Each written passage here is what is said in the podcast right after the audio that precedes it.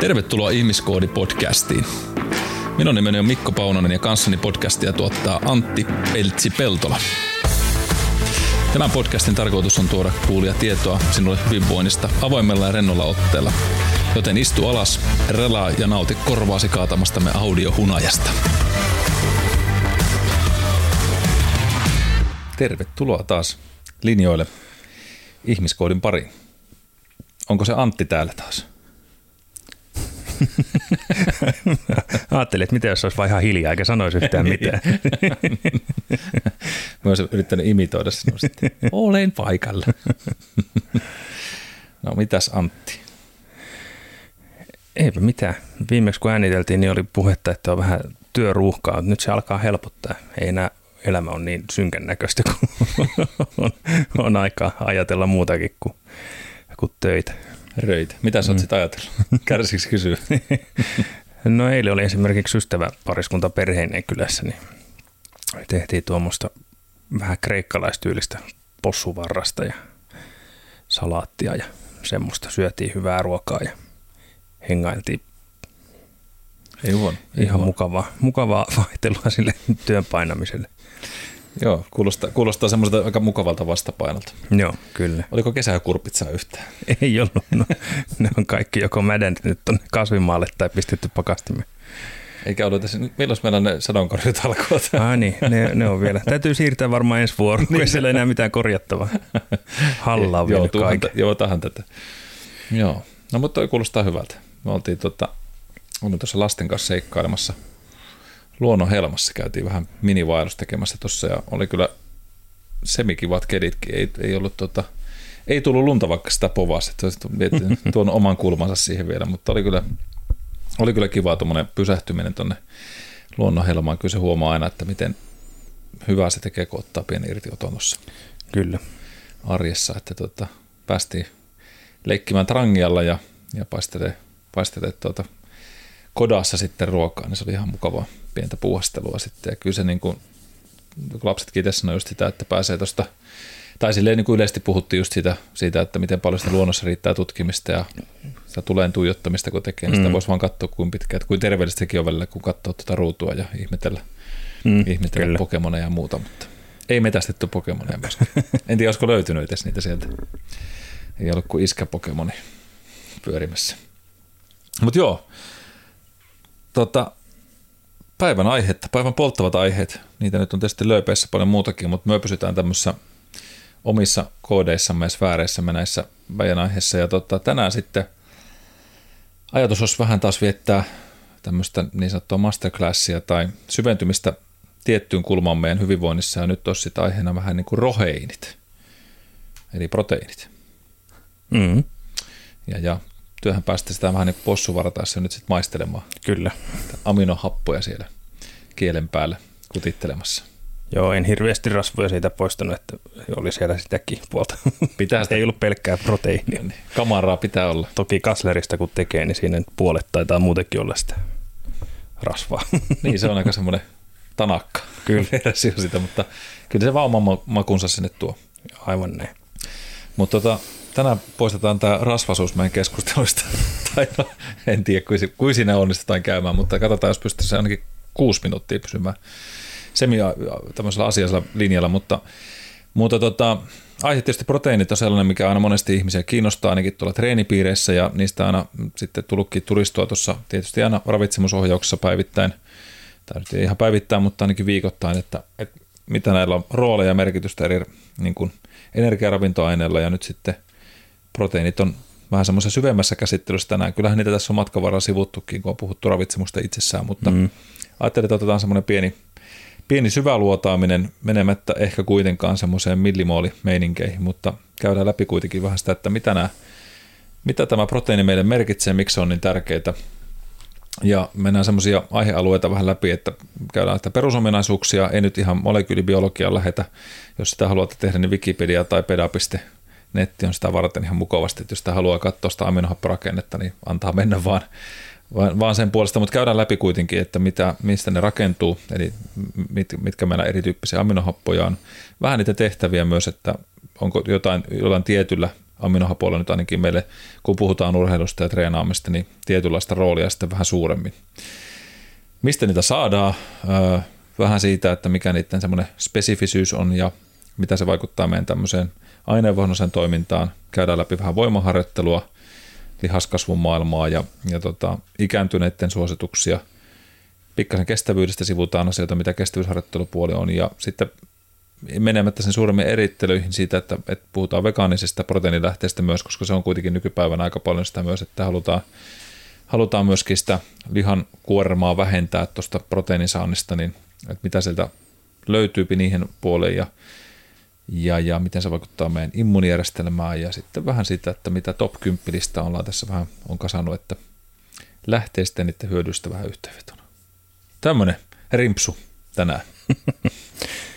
ensimmäinen ajatus, että miten tuo kaikki mahtuu tuntiin. No ei se varmaan mahukka.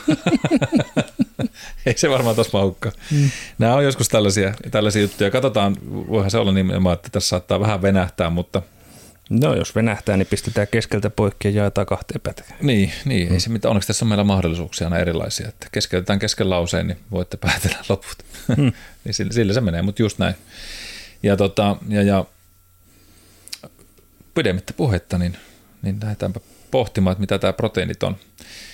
Eli, eli varmaan aika monelle onkin jo tuttua, kun puhutaan näisten energiaravintoaineiden puolesta, mutta proteiini on jostain syystä viime vuosina tässä ollut, ehkä se on sitten sattunut jollakin algoritmillekin osumaan kohdalle, että ne on jollain tavalla noussut semmoisen aika kuningasrooliin tässä meidän, meidän niin kuin energiaravintoaineiden piirissä.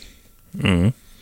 Ja, ja ainakin tuossa semmoinen Dr. Gabriel Lyon on paljon puhunut tästä erilaisissa podcastissa, mitkä nyt on, mihin hän on, näkin on muuten hauskoja, että, että kun tulee tietty trendi, niin tietyt tämmöiset somevaikuttaa, että asiantuntijat niin tuntuu, että ne on joka paikassa sitten mm. aina hetken aikaa, mikä ei sinällään siis ole huono asia, mutta nyt tällä hetkellä ainakin tuntuu, että tämä proteiini on pop entistä enemmän ja toisaalta mun mielestä ihan hyvästäkin syystä, tuossa kun käydään vähän listaa, että minkä takia näin on ja itse tietysti on kyllä ollut aminohappojen vakaa, vakaa kannattaja vuodesta jotain, jotain, mutta se ei tarkoita tietenkään nyt tässä tilanteessa sitä, että jollain tavalla se olisi poistamassa vaikka rasvojen tai hiilihydraattien tai kuitujen ja niin edespäin olevien ain, niin kuin saantien tai arvo, arvokkuutta siellä, että kyllä kaikille niille paikkansa siellä on. Mutta onneksi niitä ilokseni sitä on huomannut nyt, kun näitä on julkaisuja tullut paljon siitä hyödyistä ja tutkimuksia, mitä on, miksi meillä proteiinit on niin merkittävä juttu, niin omassa ravitsemusohjauksessa ja, ja omiin opettajan oppina niin aina on ollut se, että, että monesti sanoin, että oli se tavoite mikä vaan, oli kestävyysurheilusta kyse tai painohallinnasta tai, tai voimaurheilusta ennen kaikkea, no siellä nyt tämä protskumaailma on ollut paljon tutumpaa, niin on se, että, että tota, että jos ajatellaan lautasmallin koostamista vaikka, niin lähde siitä ensimmäisen liikkeelle, että siellä on riittävästi kasviksia, ja sitten se ensimmäinen juttu on sen jälkeen se, että, että kato, mistä sä saat sen proteiini. Mm. Ja sen jälkeen sitten mietitään rasvojen saantia ja vähän sitä laadukkuutta, ja sitten viimeisenä täytetään se osuus hiilihydraatilla riippuen sitä, minkälaista se harjoittelu tai tarve sille on, koska se on vähän semmoinen kaasupuoli siinä meidän kestävyys tai niin kuin intensiteetissä päivällä. Mm. Mutta silti, niin kuin sanottu, niin ne kaikki siihen lautaselle mahtuu, että ei mitään näistä kannata pois jättää. Ja, ja ei tässäkään jaksossa ole tarkoitus se, että jollain tavalla nyt haluttaisiin hekumoida tällä, että, että kunhan vaan proteiinia syönti niin kaikki on hyvin oleva, oleva, vaan kaikki nämä edelleen elementit siellä kuuluu näytellä mukana, mutta, mutta kuitenkin niin, että puhutaan tästä kulmana hieman enemmän tänään. Ja, ja proteiinista kun puhutaan, niin puhutaan rakenteista tai rakennusaineista usein meidän keholle, eli, eli, eli siitä rakentuu aika iso osa meidän ihmiskehoa ja se toimii hyvin tärkeänä rakennuspalikkana meille. Ja toisaalta nimeltään puhutaan tietysti aminohapoista, eli, eli orgaanisista yhdisteistä. Ja ne, jos mentäisiin tämmöiseen pikkasen siihen niin kuin kemiamaailmaan, niin sisältää aminoryhmän tämmöisen miinus NH2 ja sitten karboksiiliryhmän, eli K lyhenteen. Että jos kemian tunnella on hereillä, niin sitten näistä ne rakentuu siellä sitten. Ja niitä löytyy meillä erityyppisinä meidän tota, kehosta, eli puhutaan kahteen rooliin jaetusta, eli välttämättömistä aminohapoista ja sitten ei-välttämättömistä. No mitä nämä sitten nämä välttämättömät tarkoittaa? Nimikinhän vähän jo paljastaa sitä, että ne on meille ihmisinä välttämättömiä, eli me ei pystytä niitä itse valmistamaan, vaan ne täytyy saada meille ravinnosta. Eli niitä on yhdeksän kappaletta. Mm. Tämmöinen kuin histidiini, isoleusiini, leusiini, lysiini, metioni, metioniini, fenyyli, alaniini, treoniini, tryptofaani ja valiini. Yhdeksän kovaa tyyppiä. hahmo. Hmm. Jos ne on sitten niitä olipa kerran elämän kavereita, niin tässä on tämmöinen yhdeksän iskuryhmä. Ja näitä me pitää saada ravinnosta ja, ja nyt jokaista ravinto, niin kuin aminohappoa saadaan esimerkiksi muun muassa niin kuin eläinperäistä tuotteista, eli puhutaan, että ne sisältää kaikki nämä välttämättömät ja sitten ei-välttämättömät aminohapot. Mutta mennään niihin tuossa vähän myöhemmin vielä. Sitten on ei-välttämättömiä aminohappoja, niitä on 11 kappaletta, ja niitä, ne taas ei-välttämättömät aminohapot on sellaisia, joita keho pystyy tuottaa itse. Eli niistä ei tule niin hito, iso paniikki sitten, jos nyt ei jostain hetkestä saadakaan vaikka ravinnosta mm. niitä. Ja niitä löytyy alaniini, arginiini, asparagiini, asparagiinihappo, eli tämmöinen kuin aspartaatti, suluissa olevana ehkä tunnetumpi sanana. Sitten systeiini, glutamiini, glutamiinihappo eli glutamaatti, glysiini, proliini, seriini ja tyrosiini. Ja näitäpä sieltä sitten sieltä meidän ravinnosta tulee, ja nämä nimenomaan yksittäinen proteiini voi ihan valtavia määriä sitten sisältää näitä eri ammonioppakoostumuksia, ja, ja tota, itse asiassa sitten vielä meillä tämmöisen veikeinä, veikeinä lisänä on se, että, että kun puhuttu aikaisemmin aina siitä, että meillä on tämmöinen 20 aminohappoa olemassa, niin nykymolekyylibiologia on löytynyt vielä tämmöisen plus ykkösen. Aina pitää löytyä mm. joku vähän ekstra. Ja tämä ei ole mikään tohtori Sykerön kehittämä ilmeisestikään, vaan on löydetty, että jossakin lähteessä mainitaan 21 aminohappoa. Ainakin itse silloin aikana, kun näitä opiskelin, niin puhuttiin aina 20. Mm. Ja, totta, joo, 20 kuulostaa itsestäkin tutummalta luvulta kyllä. Joo, että 911, tämä hätänumero mm. oli oma muistisääntö, että näin vaan. Niin nyt siitä on 21, eli sotketaan sekin pakka nyt sitten nykyisellään mukana. Ja siellä on semmoinen kuin selenosysteiini. Tosi helppo. Mm. Nimihän kertoo siis, mitä se tekee meille. niin? Tämä on ihan selvä homma. Mutta mitä se tekee? Siis se on tämmöinen erityinen aminohappo. Kutsutaan usein 20 ensimmäiseksi aminohapoksi proteiinissa. Se on harvinainen esiintyy vain jossakin erityisissä proteiineissa. Ja se sisältää tämmöistä seleniatomia, eli se nyt tässä seleno-sana tuleekin, joka osaa se sivuketjua ja tekee tärkeän osan joitakin antioksidantti-entsyymejä ja muita seleniä sisältävien proteiinien osuuteen ihmiskehossa. Ja se ei ole koodattu suoraan DNAssa, kuten muut aminohapot. Sen sijaan se syntesisoidaan erityisen tRNAn, eli transfer RNAn avulla, joka tunnistaa tämmöisen UGA-kodonin. Kuulostaa tosi hyvältä. Ja, ja se on niin kuin tärkeä tekijä ihmisterveydelle, toimii osana entsyymeitä, jotka suojaa solua oksidatiiviselta stressiltä. Eli tämä entsyymeistä on puhuttukin joskus, niin ne on mm. tämmöisiä katalyyttejä aiheuttamaan meillä toimintaa, toimintaa meidän kehossa ja oksidatiivinen stressi on taas sitä stressiä, mitä syntyy päivittäin meille ilmansaasteiden, urheilun, kun meillä elämä kuluttaa niin sanotusti, niin sinne syntyy tätä hapettumista. Ja, ja meidän solut siis tavallaan, sillä syntyy tämmöisiä palaamisreaktioita ja nyt sitten jos kuvattiin sitä joskus taisin kuvata jossain tilanteessa, että vähän kuin peltoa kaskettaisiin, niin mm. että se palo pysyy jossain rajoissa eikä lähde koko metsäpalloliekkeihin, niin sitten nämä tota, antioksidantit on niitä, jotka vähän rajaa meidän mm. tulipaloa siellä kehossa. Niin tämä olisi sitten 21. aminohappo, tämä selenosysteini, sitten yksi niistä tärkeistä antioksidanteista siellä mukana.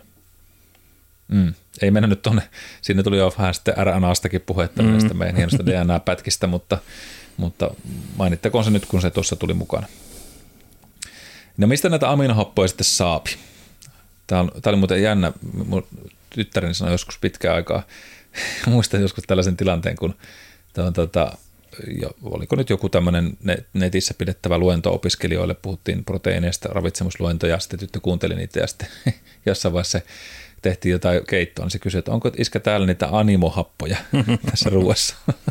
Puhuttiinkaan, oliko kanakeittämistä, että on, on animo, animohappoja löytyy paljon, mutta että niitä, niitä sitten löydettiin paljon sitä keitosta. Mutta siitä johtuen niin eläinperäistä lähteestä, niin näitä protskuja löytyy lihasta, kalasta, kananmunista, maitotuotteista oikeastaan, niin siellä tulee just näitä välttämättömiä aminohappoja oikeassa suhteessa. Eli sen takia paljon puhutaan tästä eläinperäisten proteiinilähteiden niin kuin, ei voi sanoa paremmuudesta, mutta että niissä se on helpompaa saada. Mm. Se, se paremmuus on sitten mun mielestä suhteellinen käsite, nimenomaan kun paljon puhuttu tästä punaisen lihan ja nitriittipitoiseen puolesta, ja ehkä voisi ajatella tätä tämmöistä globaalista stressiäkin sille, että kuinka paljon meillä sitten siipikarin ja kaiken tuotanto vaatii sitten maatalouden ja muun näkökulmasta. Niin, tai, tai vaikka nyt naudanlihan tuotanto, niin syö aika ison osan peltopinta-alaa niin kuin pelkkä rehun tekeminen, että saadaan, saadaan sitten pihviä pöytään. Kyllä, ja sitten tämä mm. päästöt, mitä mm, syntyy muuten, kyllä. niin näin. Mutta sitten taas emme ota ihmiskoodi tuotantotiimissä kantaa tähän näkökulmaan siinä määrin, että hoitakoon sitten isommat virastot sen ajatuksen ja, ja aatteellisuus ja muu halutaan silleen pitää poissa, että, että mun mielestä niin kuin hyviä pointteja. Aina voidaan sitten myös pitää se debatti siitä, että noin se kasvisperäistenkään proteiinin tuotanto nyt ihan e, niin kuin ekologisinta vaihtoehtoa välttämättä ole, että on sielläkin omat rasitteensa. Mm, mm. Mutta nämä on, nämä on niitä asioita, joista, joista niin kuin mun mielestä keskiarvo on varmaan se paras, paras puoli. Ja sitten jos ajatellaan kasviperäisiä lähteitä, niin kasvisproteiineissa on kaikki välttämättömät aminohapot, mutta sitten taas jotkut niistä voi olla vaan vähemmän edustettuina. Eli siinä määrin se, se toimii hieman hankalammin se kokonaisuus, mutta ei nimenomaan mahoton todellakaan nykypäivänä, ja niistä vähän puhutaankin tuossa sitten myöhemmin, niin kuin sanoinkin otsikoittaessa. Ja tota, no, sitten tämä aminohappojen rooli tässä meidän proteiinisynteessä, eli kun lähdetään rakentamaan meille tämmöistä hienoa jotain nyt vaikka solukkoa tai, tai lihasta tai mitä vaan siellä meidän kehossa, eli vaaditaan rakennusta, niin se tavallaan ne liittyy tämmöisellä peptidisidoksilla, peptidisidoksilla muodostaen tämmöisiä ketjuja, eli niistä kohketjusta ja muusta olevaa hienoa riimitystä. Ja taittuu, eli puhutaan tämmöistä protein foldingista, ne taittuu mm-hmm. vähän kuin paperilennokki tai origamit ja muut, muodostetaan proteiinia DNAssa, ja se geneettinen koodi sitten, mihin se haluaa mennäkään, niin väännettyy sen DNAn kautta, eli mitä rooli halutaan sitten sille laittaakaan. Eli ne on tosi välttämättömiä ja, ja niillä on todella monia eri rooleja meille, eli solu, solujen rakentamisesta, korjaamisesta, entsyymien toimintaa, hormonien tuotantoa. Eli proteiinia on ihan valtava monessa eri paikassa meidän kehoa tai niin kuin monessa roolissa siihen, että, että se, se on sen takiakin katsottu aikalla semmoiseksi meidän primääriseksi ainesosaksi sillä meidän kehon toiminnassa. Ja käydään niitä vähän läpi tuossa, että mihin, mihin kaikkeen näitä sitten, missä ne toimii, niin esimerkiksi hemoglobiini on proteiini meille ja löytyy punasolusta tämä hemppari. Ja sen tehtävä on, jos olette katsonut olipa, oli, olipa kerran elämää, niin ne oli niitä jätkiä, jotka otti niitä happipalloja kyytiin. Mm, kyllä, Sitten, neljä per solu. Kyllä, kyllä, juuri näin. Eli löytyy punasolusta ja vastaa hapen kuljettamista keuhkoista muualle kehoon ja hiilidioksidin kuljettamista sitten taas takaisin keuhkoihin. Kovia jätkiä. ja, tota, ja, ja hemoglobinilla on tämmöinen konformaatio, eli kolmiulotteinen rakenne mahdollista, että se voi sitoutua happeen keuhkossa ja vapauttaa kudoksiin, kun tarve on suuri. Eli niillä on tämmöinen kolmiulotteinen rakenne tuolla proteiinilla siinä. Sitten on tämmöinen kuin denaturaatio, eli tuo on konformaatio. Tästä denaturaatio on proteiinin rakentaen hajoamista esimerkiksi kuumennettaessa. Ja sitä voisi ottaa ajatella vaikka tämän, tämän koagulaatio esimerkin munavalkuaisesta. Mm-hmm. Eli just se, että kun ajatellaan kananmunaa ja että, että se on raakana, niin sen kun heisket tuohon pöön, niin se on semmoinen hyvin läpinäkyvä geelimäinen rakenne se valkuainen, mutta sitten kun se keitetään tai paistetaan, niin siinä se proteiini denatoroituu, eli tarkoittaa proteiinin kolmeulotteisen rakenteen hajoamista. Ja sitten sitä muuttuu kiinteä.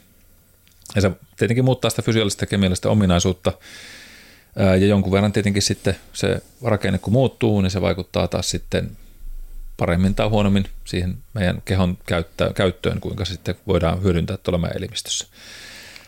Ja, ja joskus kun on puhuttu tätä tietyllä tavalla proteiiniarvosta tai siitä, että miten hyvin se menee, niin sanonkin, että ei sitä nyt kannata panikoitua, että jos nyt tykkäät paistetusta kananmunasta, niin kyllä sitä sieltä niitä aminohappoja saat varmasti ja, ja toimii protskuna ihan jees. Ehkä enemmän sitten voi miettiä sitä, että, että kärtsääkseni sitten karrelle ja siitä tulee sitten niitä muita yhdisteitä, jotka ei välttämättä ole niin hyviä meille – ja, ja kananmunaakin nyt voidaan tehdä joko uppopaistetta uppokeitettynä uppomunia tai sitten voi olla se sunny side up meininki.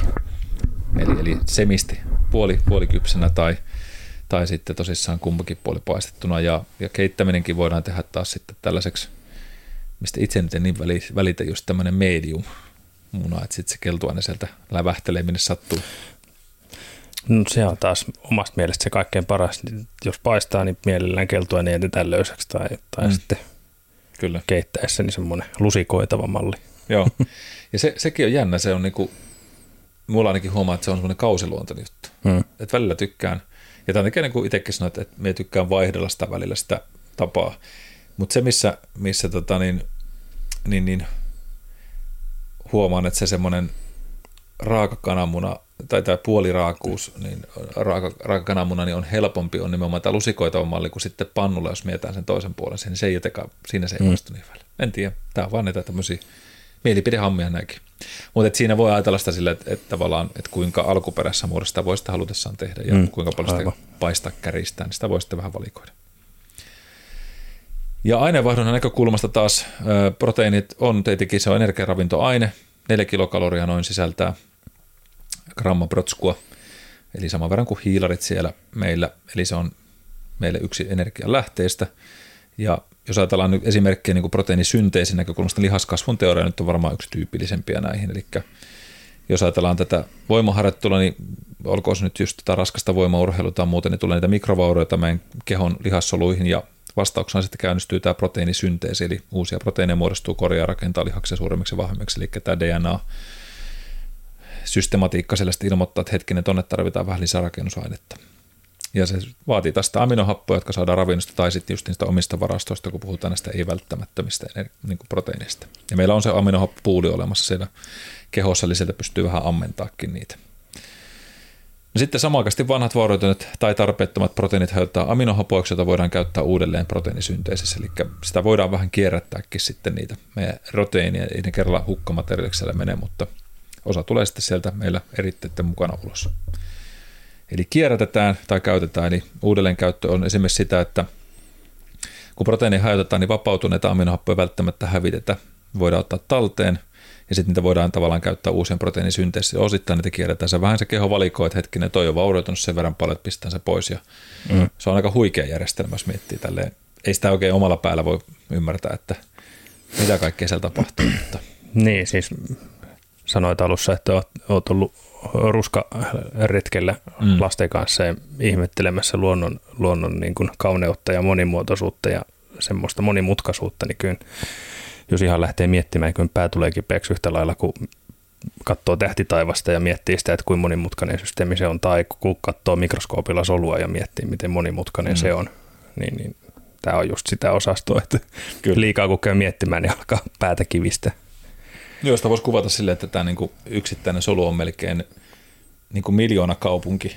Mm. Meidän yksittäinen miljoona kaupunki meidän kehon sisällä jo mm. pelkästään. Ja sitten miettii, kuinka monta solumessa on, niin sitä mm, vaan... Niin aika voi, monta.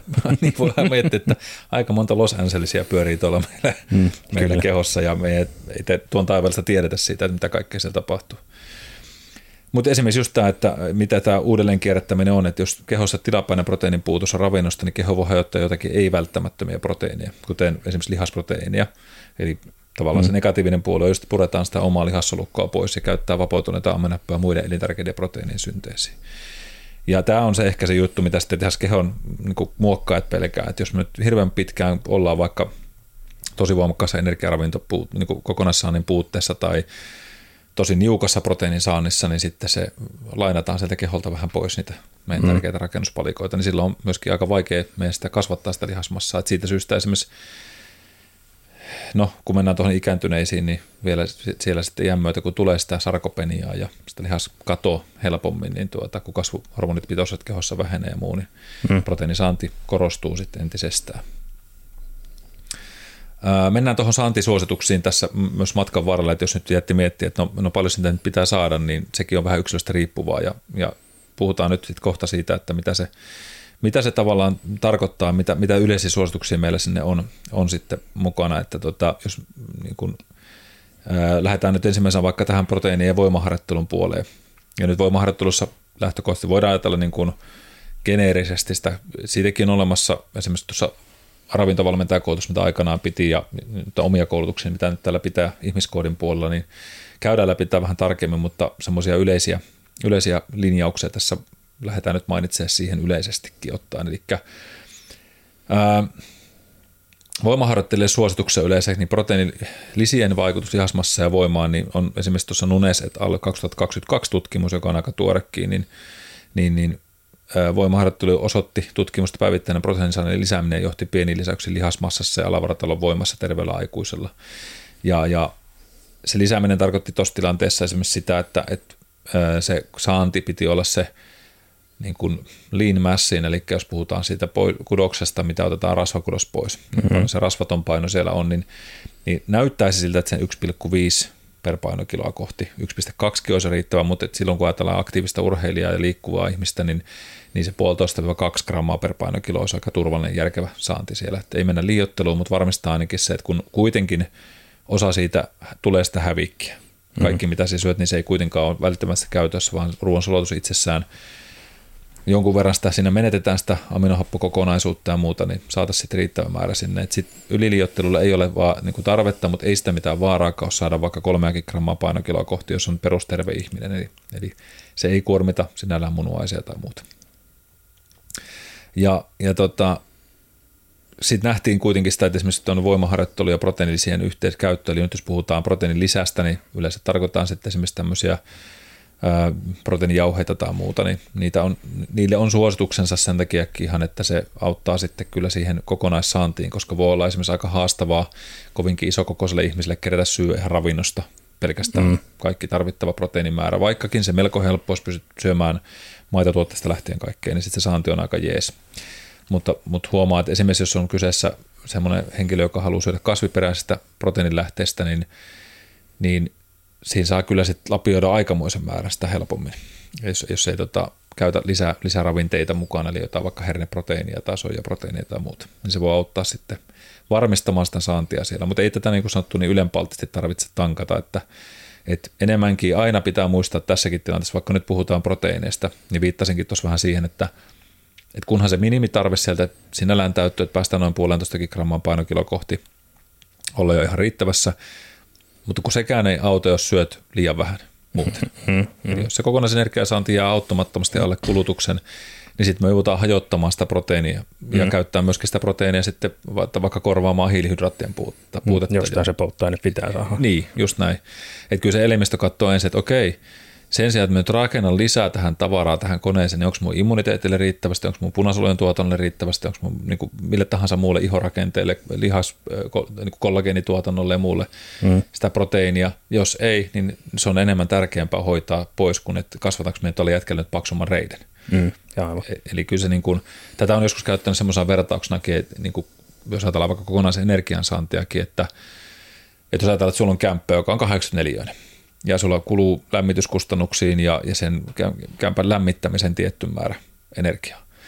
Ja jo, nyt jos sulla on vaikka se tilanne, että, okei, sulla ei varaa lämmittää vaikka yläkertaa sen takia, että on vähän tiukalla nyt talous ja muutenkin, että ei, ei pystytä pitää lämpimänä, ehkä veden, vesi, vesijärjestelmääkin pitää vähän viilentää, niin onko järkevämpää rakentaa vielä isompi talo, jossa sisääntyisi lisää ne kustannukset lämmityksessä, niin ei todennäköisesti. Mm. Eli olisiko sitten järkevämpää pistää yläkerta hetkessä aikaa kiinni ja lämmittää kunnolla alakerta. Niin tämä nyt on tosi yksinkertaisesti tuo ajatusmalli tähän, mutta, mutta se pointti on se, että kun ihmettelee vaikka, että no mäkin treenaan viisi kertaa viikossa, on Pro Split, treeniohjelma, että on viiteen jaettu ja kaikki pitäisi mennä täyteen, että kokonaisvolyymi viikon aikana on riittävä per lihasryhmä, ja kun ei tunnu kasvamaan, ja syön riittävästi protskuja. Mutta sitten käykin niin, että, että henkilö kuluttaa 4800 kilokoria ja syö kolmen tonnin estä. Mm. Niin sitten mä oon sanonut just tätä, just tätä ihmiset, että okei, tuntuuko just siltä, että nouseeko tulokset tai palaudutko hyvin, väsyttääkö ja lähteekö, onko painetta lihaksessa. No ei ole oikein tullut, että kyllähän kuitenkin yrittää. Ja sitten tajunnut, että siellä on niin paha kalorivaje, niin ei oikein ne proteiinit voi hyödyntää sinun siinä vaiheessa. Sitten menee johonkin muuhun aina siinä tilanteessa ja, ja, ja sitten korvattukin lisää kokonaisenergian saantia ja vaikka proteiinit olisi pidetty ennallaan, niin sitten se yhtäkkiä se hyöty tuleekin paremmaksi, koska sitten pystyy toimimaan siinä roolissa, mitä kuuluukin olla siellä. No immuniteettiinkin vähän tuossa viitattiin. Pitäisikö se nyt ottaa tässä välissä, kun se tuli nyt näin sujuvasti tähän immuniteettipuoleen vähän, vähän tämä mukaan, että kun mainitsin Anna mennä. muun, niin otetaan se. Me yritän muistaa pysynnässä mun muistiin panoissa vaan sitten. mutta, mutta kun ne on tosi tärkeitä, tietenkin taas jälleen kerran muistus siitä, että immuniteetille, immuunijärjestelmälle myös rasvat ja on tärkeitä, mutta kun olemme tässä proteiinimästöklassissa, niin puhutaan nyt pelkästään niistä enimmäkseen. Mä yritän itseni tässä muistaa samalla. ja pyyhkin vaahtoa sun piiristä pois, kun puhun niin hirveällä vauhilla. Mutta että ne on keskeisiä immuunijärjestelmässä nämä proteiinit ja aminohapot, eli osallistuu tämmöisen vasta-aineiden niin sanottujen sytokiinien ja muiden immuunijärjestelmäsolujen tuotantoon. Mitäs Antti sytokiinit oli? Jaa, enpä nyt just taas muista. Puhutaanko tämmöistä tota, Cytokine Stormista joskus, jenkki sanoo. Mm, joo, tuo kuulostaa tutummalta. Ne on niitä proteiineja, jotka on solujen välissä viestinnässä. Kyllä, kyllä, välittäjäaineita. Niin, ne auttaa mm. niitä tulo, niin tulehusten korjaamisessa. Niin, tota, mm. niin, niin, silloin kun tulee tämmöisiä tokinista, niin siellä on jokinlainen tulehus päällä elimistössä. Mutta tota, ei, ei mennä siihen, siihen mutta tuli vaan mieleen, että, että oliko ne jossain autoimmunisairauksissa tai vastaavissa vähän suuremmallakin roolilla infektioissa yleensäkin varmastikin, mutta, mutta tuli vaan toi nyt, se, toki niitä tuota, mieleen. Niin, niin. Aina hauska, kun tämä pomppaa tämä se aiheet näin hienosti. Mutta joo, Ää, missä mä olen tuolla. Ja tota, jos niin kuin jotain immuunijärjestelmässä nostaisi tällä hetkellä esille, ei nämäkään ole taas, nämä on yksittäisiä tutkimuksia, mitä tuota on nyt löytynyt, mutta että esimerkiksi immunivasteessa niin arginiini ja glutamiini on sellaisia, jotka voi olla erityisen tärkeitä toiminnan ylläpitämiseen ja tulevaisuusvasteen moduloinnissa. Ja tota, aminohapperooli esimerkiksi on silleen tavalla, eh, niin kuin vaikuttaa, että tietyt aminohapot, just tämä arginiini voi olla ö, tässä, se oli tämä Guadagni et Biola-tutkimus 2009, ollut tämmöinen, että missä ne katsotaan arginin vaikutusta ja glutamiinin, mutta jälleen kerran taas pitää muistaa se, että, että pelkästään näillä nyt ei ole se yksittäinen aukoton juttu, että rupeaa nyt tankkaan näitä pelkä, niin kuin yksittäisenä aminohappoina, niin tuskinpa on kaikkia kattava juttu. Että näistäkin muistan nimeltä mainitsemat tahot joskus tätä arginiinin vaikutusta nostettiin ihan huikeisiin niin kuin lukemiin, mutta sillä nyt ei ollut kuitenkaan niin älytöntä lopputulemaa, tulemaa, että se olisi ollut yksittäisesti auttamassa, mutta sillä oli jotain tämmöisiä pientä flunssaa ehkäisyjuttuja ja glutamiinia itse asiassa oli kanssa, ne oli testannut tämmöisellä, jos ihan nyt väärin muistan, niin tota, kun oli tämmöisiä expedition-porukoita, eli tämmöisiä, jotka Pohjoisnavalle ja muualla meni, ja sitten niiden osalla ryhmästä annettiin tätä glutamiini lisänä, ja sitten osalla ei, niin flunssan kestoajat ja tämmöinen herkkyys esimerkiksi flunssiin väheni tällä mm-hmm. ryhmällä, ketkä sitä sai. Mutta kun tässä tullaan sitten taas siihen, niin kuin puhuttiin tästä miljoonakaupungista miljoonakaupunkien sisällä, että niin. voidaanko aukuttomasti sanoa yhdestä aineesta, että joo, tämä oli eh- eh- ehkäisemässä sitä. Niin. Niin siis keho on niin monimutkainen järjestelmä, että jos yhtä palikkaa kovasti suurentaa tai ottaa pois kokonaan, niin, mm. niin, niin kyllä se niin kuin väkisinkin vaikuttaa myös kokonaisuuteen sitten. Kyllä. Vähän ihmistä riippuen negatiivisesti tai positiivisesti. Juuri näin. Ja, ja äh, sitten taas, mutta tähän sanottako just se, että, että olen itsekin käyttänyt urheilijoilla talviaikaan, niin osalle, jotka on vaikka kestävyysurheilijoita paljon, tulee sitä oksidatiivista stressiä. Mm. Niin siinä samassa, missä katsottu se kokonaisravitsemus, energiansaantikuntoa, monipuolen hiilihydraattien lähteet, marjat ja bla bla bla, kuidut, vasta, niin, niin, niin sitten sanonut, että okei, että tätä lisää voidaan käyttää ja katsotaan vaikka ravintoaineita, missä, tai niin kuin lisäravintoja, missä vähän nostaa glutamiinitasoja, ja sillä on saatu, olkoon se nyt sitten placebo-fiiliskin asia mm, ihmiselle, mm. mutta se on ainakin huomannut, että se on auttanut siihen, että ei niitä flunssia ole tullut siellä, että ollaan nostettu vaikka glutamiini hetkellisesti korkeammalle sieltä, mutta jälleen kerran se, että välillä käytetty tämmöisiä, ja sitten nykytutkimus näyttää joku sinkkiasetaati ja muiden hyötyjä, niin veikkaan, että se on se kokonaisuus, mikä siellä sitten ennen kaikkea on siinä mukana.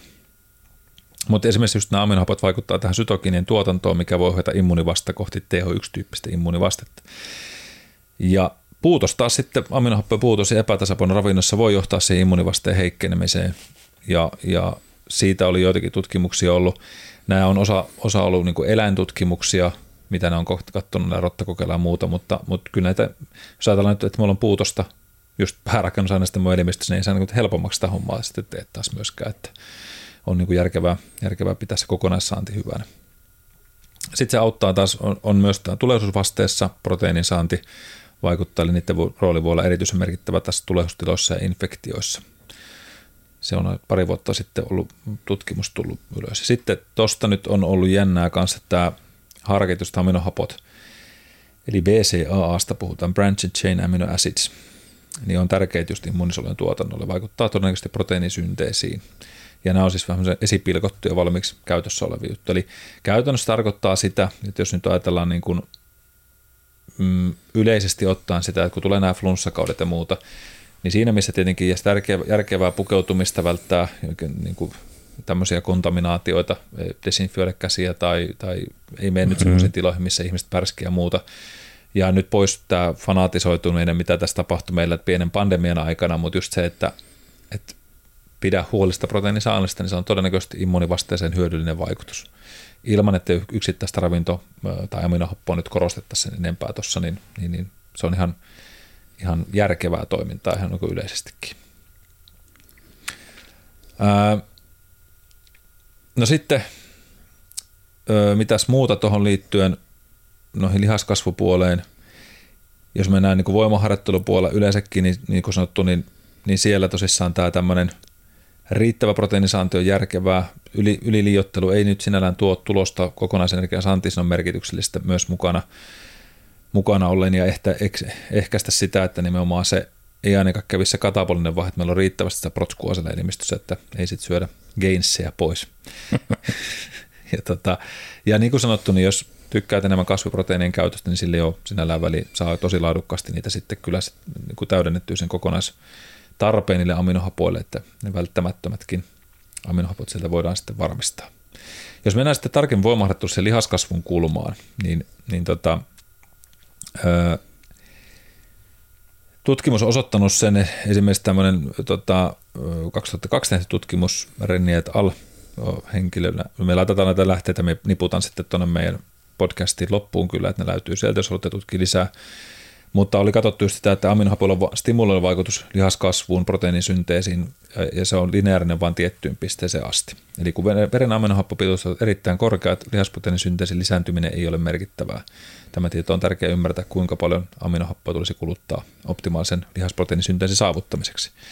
Ja tästä taas mennään loivalla aasisella siihen, kun puhutaan sitä kerta-annosmäärästä päivässä. Nyt jos ymmärrettävä on se, että tavoiteltaisiin vaikka kahta grammaa painokiloa kohti ja henkilö on 150 kilonen lihasmöntti, joka on aika harvinaista, mutta sanotaan nyt vaikka, mm. että jos on 100 kilonen, joka on kova suoritus sekin, mutta leikitään nyt 100, 100 on kiva numero, ja se tarvitsisi nyt vähintään sen 2 grammaa painokiloa kohti, se tarkoittaa 200 grammaa päivässä protskua, niin se on jo aikamoinen määrä, mitä pääsee syömään siinä.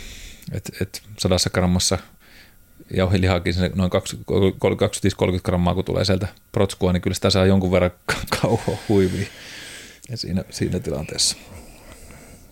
Niin, mitä sitä pitäisi kilo syödä. niin, niin ja saadaan vaikka skyyrin purkkia, niin siinä on se parikymmentä grammaa, mm. 18-20 grammaa, niin niitä purkkeja sitten saisi huitoa mm. huivia reilusti. Kyllä. Niin jotta se kaasun lisääntyminen suolistossa ei olisi ihan kohtuutonta, niin tota, eli tulee niitä proteiinipieruja, niin niin on järkevää myöskin jakaa niitä päivittäistä niin kuin annosta sitten useampiin aterioihin. Ja tästä oli pitkä debatti joskus, että pystyykö elimistö käyttämään nyt, joskus on tämmöinen maaginen luku 30, että sen yli menevän ei, ei ole hyötyä, että sitten se menee niin kuin kerta niin, kerta ateria. Mm. Niin, että sitten se menee niin kuin pois. Se ylimääräinen menisi mm, Eipä, ei imeytyä vai mikä niin, ei, ei pysty pilkkoa, ei pysty imeyttämään, mm. niin se on, se on kyllä kumottu. Ja tästä joskus puhuttiinkin tuossa aikaisemmin, että – muistaakseni jossain jaksossa, että, että noin 50 grammaa asti menee huoletta. Ja täytyy muistaa, että se meidän ruoansulatus ei ole sama kuin pelkkä vaan tuosta suu, suusta menevä sisään, vaan se matka jatkuu pitkälle. Ja totta kai niin kuin eri osat suolistossa emöittää erilaisia rakennusaineita meillä, mutta, että, mutta niitä pystytään niin kuin tavallaan puskuroimaan enemmänkin. Eli yksittäisannos voi olla suurempi ja noin 50 grammaa pystytään hyödyntämään yksittäisannoksena, eli sen takia ajatellen just, että tämmöinen tavoite 200 grammaa siellä, niin pystytään sitten ottamaan jopa neljällä ateriallakin aika huoletta, mutta on se, on se iso määrä syömistä. Ja tietenkin siinä tilanteessa aina nämä protskuvalmisteet on helpompia, että ei tarvitse mm. sitten jauhaa ihan hullun raivolla leuat koko aikaisesti ja voi vähän tukea sitä syömistä. Niin ja voisi ajatella, että tuommoisessa, jos, jos se olisi niin kun pyrittäisiin saamaan pelkästään ruuasta se kaikki proteiini, niin siinä alkaa just tulla niin kuin vatsalaukun fyysiset rajoitteet vastaan, jolloin se lautasmalli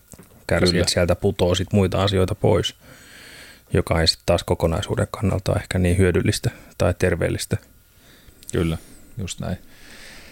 Et se, sekin on just sitä, että et, et kyllä se vatsa, vatsa aika kovilla on, mm. voisi vois sanoa näin. Ja, ja no joo, tosta ja vois... toki sekin tottuu ja venyy ja, ja näin, että, että isompia mm. määriä, niin koko ajan se vaan kasvaa koko ajan sitten, että sinne mahtuu enemmän ja enemmän. Mutta. Kyllä.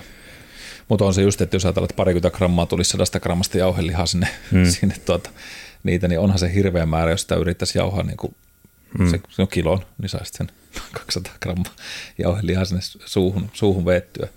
Ja sitten täytyy muistaa, että protskut on itse asiassa osa myöskin peptidejä, eli meidän ruoansulatuksen entsyymeitä. Mm.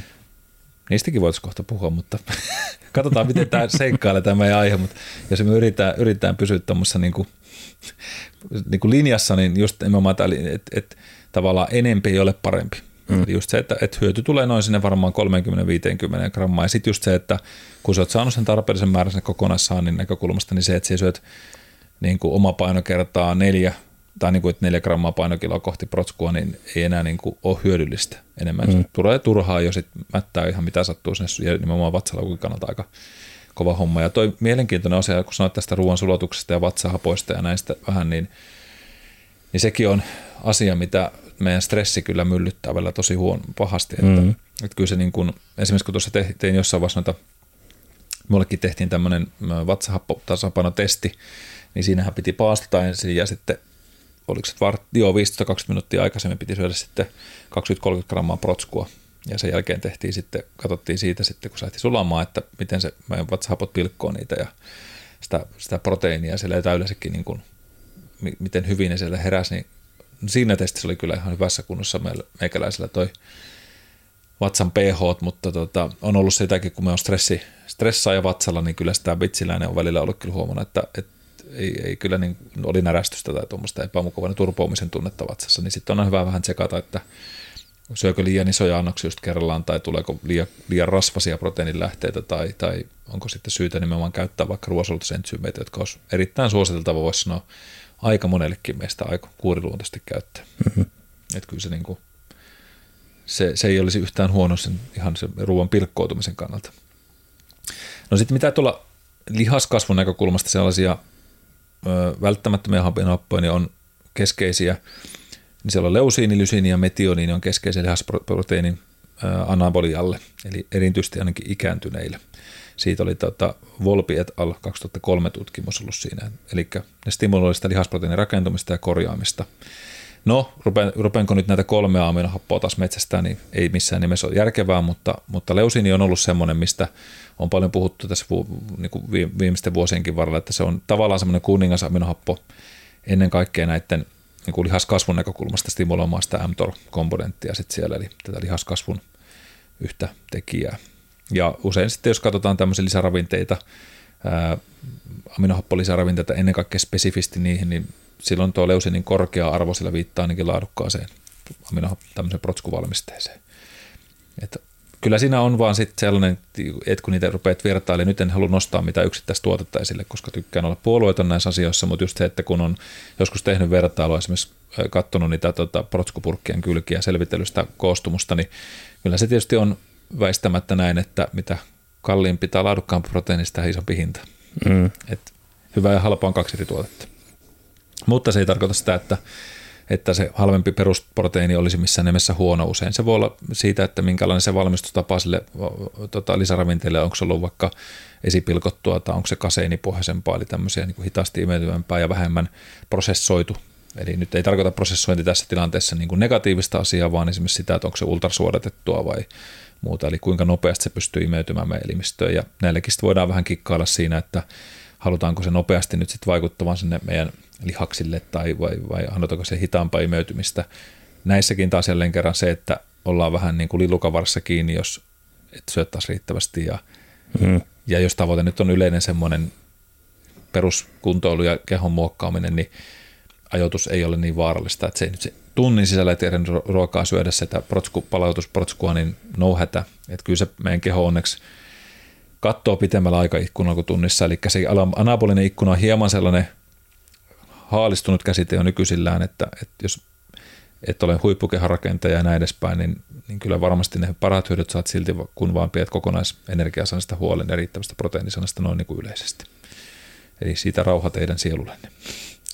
ja, ja tähän leusiiniin tosissaan sen verran just tosissaan mainitsinkin sen mTOR-reitin, eli ikääntyessä lihasten vaste leusinille voi heikentyä, mikä voi vaikuttaa lihasten lihasmassa ylläpitämiseen. Ja tästä syystä se iäkkäille se proteiinin tarve on suosituskin saa olla hieman korkeampi. Jos on perusterve ihminen, niin sitä saa sinne nauttia, että se ei se sarkopenia sitten iskisi. Ja, ja sitten oli tehty tämmöistä niin kuin suonen sisäisen näkökulman aminohappoa antamista tai suun kautta, niin eipä juurikaan ollut eroa. Niin ei tota, ajattele meitä ampulleita. Mm, aminohappotippa. Niin, on se, se on se muuten aika semmoista. Vähän hooseita. Vähän hooseita, vetää tuolla tuonne kanyli mm. kädessä tuolla salilla keskisarja. Kaverit työtää tippaa suoneen, niin aikoinaan koulu, koulussa, kun oli, niin tuolla Kahilaniemen kampuksella, niin siellä oli punttisali siellä kellarissa, missä sitten varsinkin fyssariopiskelijat niin kuin harjoitteli ja sitten harjoitteli toisten harjoittamista, niin se oli, saatiin useammankin kerran vähän kummastuneita katseita, kun oli kanilointiharjoitukset ollut ensihoitajilla, ja mentiin, mentiin salille teepaijassa mustelmia niin, ja reikiä täynnä kyynärtaipeet kaikille. Että mikähän, onko noilla ollut vähän rankempi viikonloppu, kun on vetty, vetty suoneen sisäisesti kaikki nautintoaineet. Että ei, ihan vaan harjoiteltiin tipan laittoa. Aika kova. Joo. Aika kova. Joo, no just semmoisessa sarjassamme, että no tossakin on vähän se, että tämä kuuluisa, että mitä enemmän rupeat selittelemään, niin sitä suuremman mm. koopan kaivat itsellesi. Mm, Ei kun nämä on vaan, niin sitten mm. niin varmaan joo. Että kun vaan pokkana menisi paikalle. Niin. Kyllä. Mutta on varmaan joo semmoinen, että pitäkää nyt pitkähästä päälle sitten, kun menette paikan päälle. Niin. Että, että. Joo, yhden, yhden muistan erityisen hyvin yhden kerran, kun kollega, kollega nykyinen, siis lääkäri, lääkäriksi opiskellut ystäväni Anssi, niin laittoi mulle kanyyliä tähän kyynärtaipeen laskimoon siihen suoneen, mikä on semmoinen, niin kuin, ei nyt ihan pikkurillin paksunen, mutta mm, selkeästi lyijykynän paksunen, niin semmoisella isoimmalla kanyylillä, mitä löytyy, suoraan läpi, niin kuin, ihan niin kuin yläpinnasta ja alapinnasta läpi ja hillitön mustelma sinne tietysti tuonne kyynärtaipeeseen. Oli hirveän hyvä tehdä jumppaharjoitusta sen jälkeen, kun kädessä on tuolla nivelessä semmoinen helvetin kokoinen mustelma. Se on mutta aika, aika kipi. Oh. Se on tota, muistan, että minullahan neulakammo edelleen, on se vähän päässyt pois, mutta jos me nyt esimerkiksi käyn veren tota, ottamassa, yleensä nyt on itse asiassa käynyt pahaksi, niin pitää ehkä tänä, tänä vuonna, yleensä on syntymäpäivän aikaa, mä käyn ottamassa kuitenkin aina sellaisen perusterveyspaketin. Hmm. Ihan mielenkiinnostavaa, että seurannut sitä, missä ollaan luen kiitos, kaikki on ollut tähän mennessä hyvin, hyvin kaikissaan, että et arvot on ollut maaleissa ja näin edespäin, mutta sitten – aina sanonutkin sen, että nyt kun otatte niitä putkia tuohon, niin menen tuohon kylkimakuulle ihan valmiiksi. Että, mm.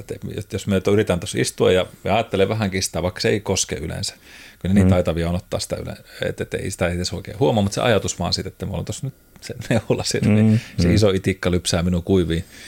Niin tota, mutta mulla ei aikanaan silloin, kun vakavemmin urheilin, niin joutui käymään sitä ottaa doping-testeissä välillä ja mm. otti tätä näytteitä ja sitten kerran sattui tämä legendaarinen, että hei, meillä on tästä harjoittelija opiskelija, että voiko hän ottaa?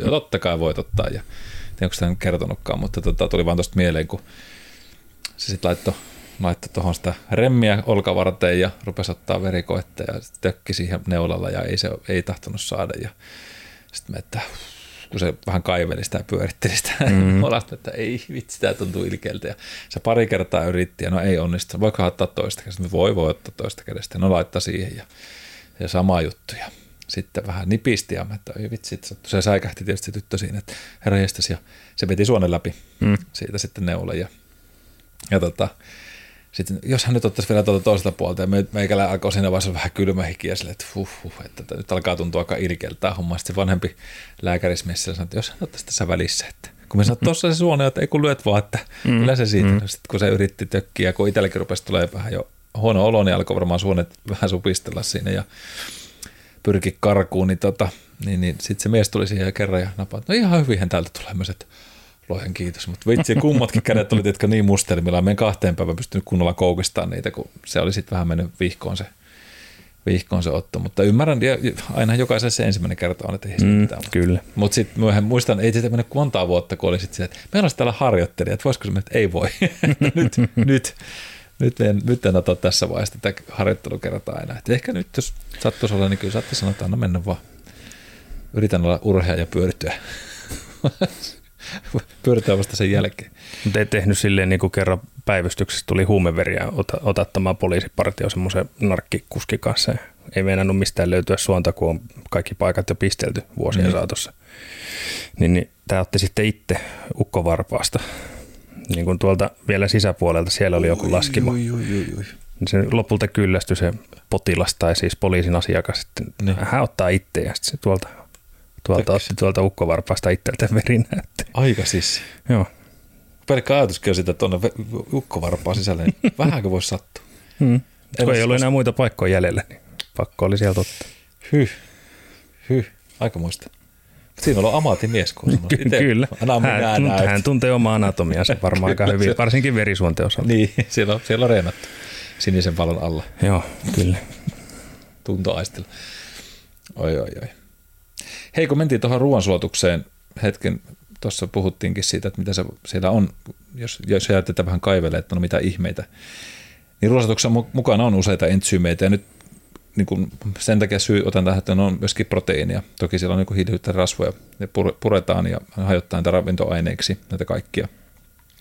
No mitä sieltä löytyy, niin meillä on sylki, joka mm. on tietenkin lähteenä, lähteenä on amylaasi, se on sitä myös haimassa ja se pilkkoo sitä tärkkelystä ja polysakkarideja yksinkertaisesti sokereiksi. Sitten on proteaseja ja peptidaaseja. Eli niitä löytyy mahalaukus meillä pepsiini ja sitten haimassa löytyy tämmöinen kuin trypsiini ja kymotrypsiini. Ne hajottaa tämän proteiineja pepsideiksi ja aminohapoiksi taas. Ja peptideja aminohapoiksi. Ja sitten löytyy tämmöinen lipaasi. No se nyt sanookin varmaan jollekin meistä, että mitä se tarkoittaa, mutta löytyy haimassa ja pilkkoa rasvoja. Ja, ja tota, sitten meiltä löytyy suolistossa, jos mietitään sitä kokonaisuudensuolitusta, niin sitten on meillä ohut suoli, jossa laktaasi, sukraasi ja maltaasi, eli aiheuttaa näitä disakkareideja, eli laktoosia, sakkaroosia ja maltoosia yksinkertaisesti sokereiksi. Sitten on nukleaaseja haimassa, aiheuttaa nukleinihappoja ja DNA ja RNAda nukleotideiksi. Sitten on tämmöinen pankreatiini entsyymi, eli haimasta löytyvä, joka sisältää proteeseja, proteaaseja, amylaaseja ja lipaaseja, eli niitä proteiineja pilkkuvia osia ja rasvaa pilkkuvia osia, tämmöinen yhdistelmä entsyymi. Ja viimeisenä on vielä sellulaasi, ei tuota ihmisen ruoansulutusjärjestelmässä, mutta jotkut mikrobit suolissa voivat tuottaa ja se aiheuttaa selluloosaa ja muita kasvikuituja. Eli meillä on aika paljon siellä näitä välit, niin sanottuja välipisteitä, mm. missä pilkotaan meidän mm, tota, niin, muun muassa sitä proteiinia sitten tarvittaviin käyttöihin, niin tämmöinen väli, välikiekaus nyt sitten siellä. Kun tuli vielä mieleen tuosta proteiinin pilkkoutumista, niin tämä saatiin, saatiin, saatiin sopivalla aasisilla nyt sitten tuohon mentyä tuossa välissä. Ei tämmöinen suolisto, suolistokatsaus. Oli suonistokatsaus äsken, että oli mm, suolistokatsaus. Kyllä. Joo, se on mielenkiintoista.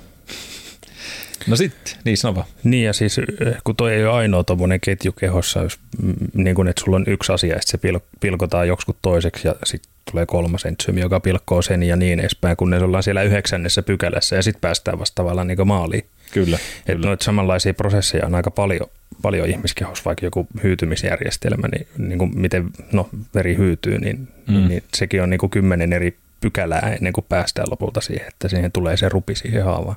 Kyllä, se on aika mik, Miksi se on niin tuommoiseksi jalostunut, miksei se ole vaan suoraan, niin kuin, niin, miksi siinä on yhdeksän välivaihetta. Kyllä. Mutta niillekin on tarkoituksensa toki.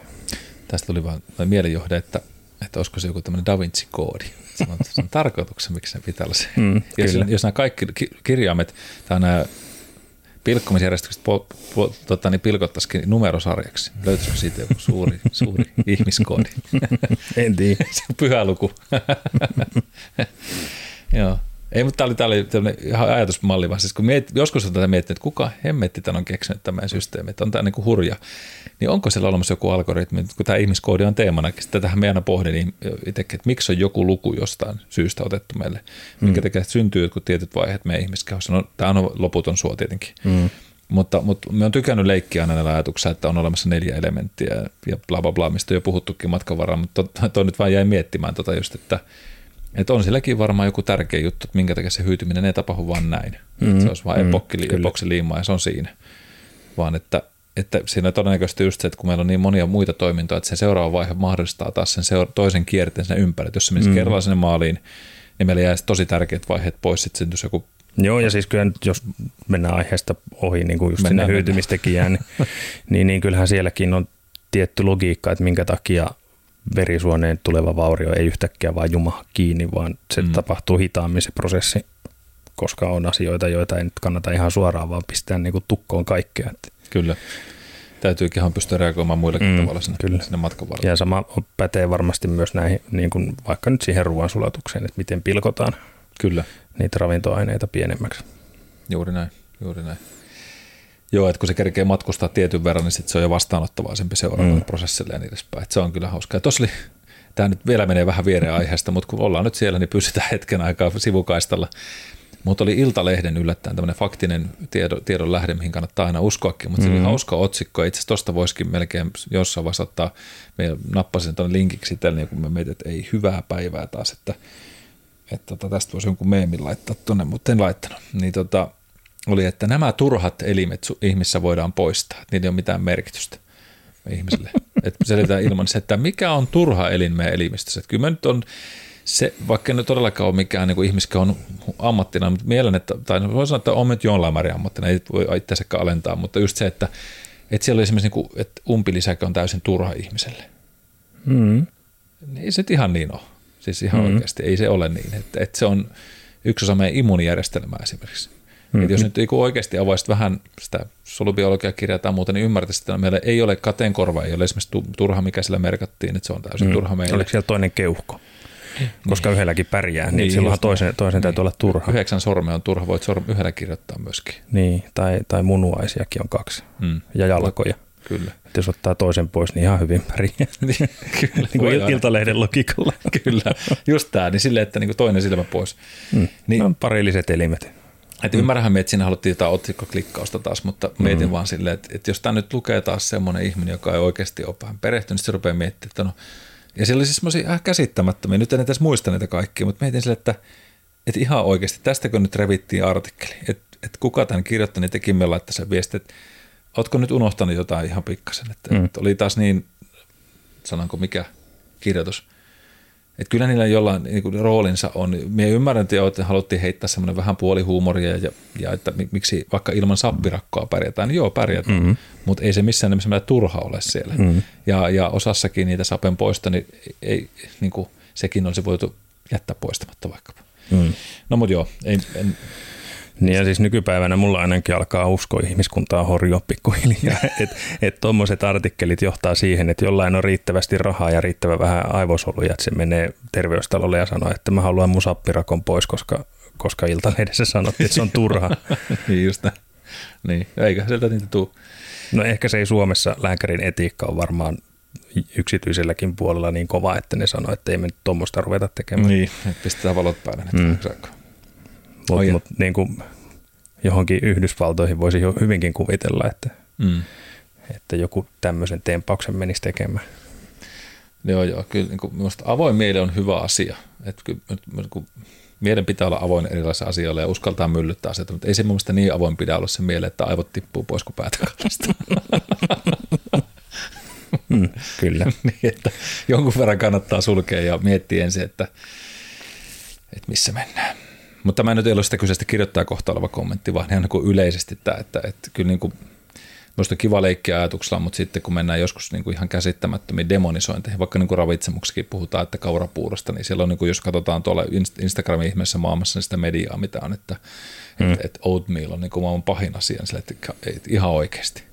Että, se, se muistan, kun tämä yksi, yksi tota, tämmöinen ravitsemusguru siellä niin sanoi, että, että oatmeal, niin kuin, että no, it's not a breakfast of champions. Ja sitten siinä sit se roustattiin se kaveri aika huolella tuossa eri, erittäin arvostettujen ravitsemustutkijoiden puolella, niin ne sen kommentin siitä, ne laittoi just astelu, missä oli tätä nyt en muista tätä pitkän matkan juoksia, joka voitti just on lukuisia olympialaisia matkoja, mutta niin maratonilla tai muuta, mutta mm. on tämmöinen kaveri, niin sitten sit, sit sillä haasteella, missä kysyy, että, että mikä on niin kuin, mitä syötään aamupalaksi, niin oatmeal.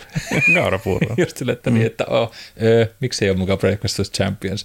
Toki niin kuin sitten taas, että jollekin soveltuu, jollekin ei, niin, niin edespäin. Tästähän voidaan sitten puhua aina, mutta, mutta just tämmöinen niin kuin yksittäisen asioiden demonisointi on välillä mm. hyvin mielenkiintoista, että että onhan meissä ihmiskehossa turhiakin, tai niin kuin sanotaan, että huonosti suunniteltuja asioita olemassa. Joo. Ne voisi olla fiksummin tehtyjä ja suunniteltuja, mutta no niin kuin tämän historiankin valossa niin aika hyvin tämä on tämä suunnitelma toiminut. Niin. Evoluution näkökulmassa. Et hyvin, hyvin niillä paikkansa löytyy. No mitenhän me oltiin noin kaukana tässä? No en, en muista edes, mistä lähettiin noin kauas. Se Ollaan niin varmaan. kaukana, että jalkopistettä enää näkään. Just näin. Mutta tota, Tuulen suunta tuonne ikääntyneisiin, puhuttiin niistä ainakin jossain vastuussa, mutta että, että ne lihaskasvusta tultiin tänne ja, ja osittain tästä ikääntymistä jo puhuttukin, mutta jos siihen katsotaan niin kuin proteiinitarvetta ja suosituksia, niin Euroopan proteiinitarve, Euroopassa meidän tämä suositus terveysjärjestön ja ravitsemusterveysjärjestö suosittelee ikääntyneille yhdestä 1,2 grammaa proteiinia kilogrammaa kohti päivässä – ja jopa 1,5 kilogrammaa kohti päivässä tietyissä tilanteissa, kuten akuutin sairauden tai toipumisen aikana, eli just tämä immuniteettipuoli. Mm. Mutta tämä on nyt sellainen niin kuin, niin kuin se, ei tekisi niin kuin semikommentti siihen ja kannanotto, että ei se nyt haittaa te antaa enemmänkin kuin 1,2 grammaa päivässä painokiloa mm. kohti ja nyt nimenomaan siihen rasvattomaan massaa. Jenkeissä tämä kulkee aika samoja sen takia, että me saadaan myöskin nämä pohjoismaiset ravitsemussuositukset sieltä sitten tulee tuolta Jenkkilästä ja katsotaan se niin kuin konsensus sitä kautta ja sitten WHO suosittelee aikuisille noin grammaa proteiinia painokiloa kohti päivässä. Mutta se on aika pieni määrä. Toki niin kuin sitten sanottu, niin, niin se on niin kuin katsottu, että se on se minimitarpeen täyttymisen näkökulmasta. Mm. Mutta kyllä me itse ainakin sanoisin, ainakin omillekin valmennettaville ikääntyneitä kuin valmennuksessa, niin pitää huolta, että se puolitoista grammaa painokiloa kohti täyttyisi, niin se olisi aika hyvä. Varmistaa ainakin se, että toki osteoporosiin vaikuttaa esimerkiksi paljon muukin kuin pelkkä proteiinisaanti, mutta että siellä tulisi sitten D-vitamiinia ja kalsiumia ja niin edespäin kaikkea muutakin maitotuotteita mukaan, jos vaan pystyy niitä käyttämään. Niin, niin vähennettäisiin sitä sarkopeniariskiä, eli lihaskatoa. Ja sitten tietysti voimaharjoittelu, kaikki tämä, niin ne, jotka on nyt tämän teeman ulkopuolella, on sitten järkevää, järkevää pitää mukana siellä harjoittelussa, että varmistetaan se semmoinen terve keho sitten sen osalta. No kestävyysurheilusta. Kestävyysurheilussa usein tietenkin tyypillisen tai hiilihydraatit, koska se on niille se pääpolttoaine siinä, siinä maailmassa, jos puhutaan pitkän matkan lajesta ja muuta, niin siellä tietenkin tämä hiilarit on numero ykkönen, ja on niistä tietysti voimaurheilussakin todella isoja hyötyjä kaikille meille myöskin, ketkä ei vaikka välttämättä urheilekaan, niin kyllä ne paikkansa löytää, mutta niille kestävyysurheilussa tämä hiilihydraatti on joku vähän suuremmalla, mutta on nähty myöskin se, että tutkimus esimerkiksi tuolla 2007 tämmöisen Tiptonin tutkimuksessa osoitettiin, että proteiinin lisääminen hiilihydraattien lisää paransi aerobista kestävyyttä enemmän kuin pelkkä hiilari yksinään. Eli varmaan myös johtuen siitä, että totta kai se tuo vähän sitä energiaa sen lisää, mutta sitten vähentää, jos ajatellaan, että sitä tuetaan sitä lihasproteiinisynteesiä siellä taustalla, niin mm-hmm. sitten antaa sinnekin myös mukaan ja se toimii myös siellä monessa muussa enzymaattisessa toiminnassa tuo proteiini mukana. Ja, ja proteiinit tärkeitä aminohappoja liikunnassa palautumista ja vuoroiden kulosten korjaamissa harjoitteluaiheuttamissa sopeutumisiin, eli kuten lihasten hypertrofia ja mitokondrioiden biogeneesiin, eli se on just täällä mitokondrioidenkin rakennus on aina tärkeä, ja sitten jos ajatellaan taas, miten tärkeitä mitokondriot on yleensä meille energiantuotossa, niin aika pirun tärkeitä. Hmm. Ja kestävyysurheilijat ennen kaikkea likkaa noista, koska ne pystyy käyttämään meille muun muassa sitten sitä happea ja energialähteenä rasvua ja sitten siellä myös tehokkaasti mukana. Niin, niin siinä, siinä puolessa myös tärkeä. Ja tota, hiilihydraatti ja proteiinin nauttiminen palautumisen alkuvaiheessa osoitettu vaikuttavan positiivisesti myöhempään suorituskykyyn mikä voi olla tietysti erityisesti kestävyysrajoitekin hyödyllistä, koska ne kilpailee useita kertoja samana ja peräkkäisenä päivinä ja hyvin pitkäkestoisella ja myöskin, niin siinä, siinä tämä katapoli on vielä suurempi kuin yksittäisessä lyhyessä voimaharjoituksessa, niin se on hyvin tärkeä osa sitten myöskin tuolle kestävyysmaailmalle. No kuinka paljon sitten näissä kestävyydessä, niin, niin tota, tai kuinka paljon sitä pitää sitä protkua sitten ottaa, niin ei tällekään ole niin kuin suoraan sitä tämmöistä liiottelutarvetta, eli siellä tietenkin ne hiilihydraatit näyttelee sitä suurinta osaa, niille, niille niitä tarkempia saantisuosituksia useimmiten on tavannut, eli paljon esimerkiksi eri lajien kestävyysohjeissa suositellaan tankkausvaiheessa tai sen suorituksen aikaisiin juttuihin, mutta, mutta niin kuin keskiarvoisesti voi sanoa, että sinne puolentoista gramman painokiloa kohti ja kahteen gramman painokiloa kohti on järkevää, mutta täytyy muistaa se, että, että kohtuuttoman paljon sitä protskun saantia ei ole järkevää nostaa sen takia, että sitten syö taas sitä hiilihydraattikuormaa, kun et se määrättömästikään voi syödä. Et, mm. et, pidät huolen siitä, että siellä puolestatoista suunnilleen oltaisiin, niin ei käy sit sitä, että menee tästä lihasmassaa, varsinkaan sit niillä kovilla harjoitusjaksoilla, missä tulee kestävyyttä minuuttimäärästä tosi voimakkaasti.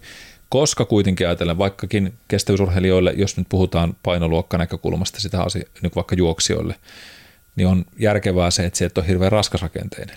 Mm, totta kai. Mm, koska se taas se relatiivinen hapenottokyky, eli painon suhtettu hapenottokykyhän heikkenee. Niin sen takia sitten kestävyysohjelmassa ollaan vähän semmoisella kiikkulaudella aina siinä, että varsinkin lajit, jossa ollaan nimenomaan oman kehon painon kanssa paljon tekemistä, juoksulajit ja muut, niin ne aina ajattelee sitä niin kuin siitä, että on kevyempi rakenteisempana, on vähemmän kulutusta ja näin edespäin.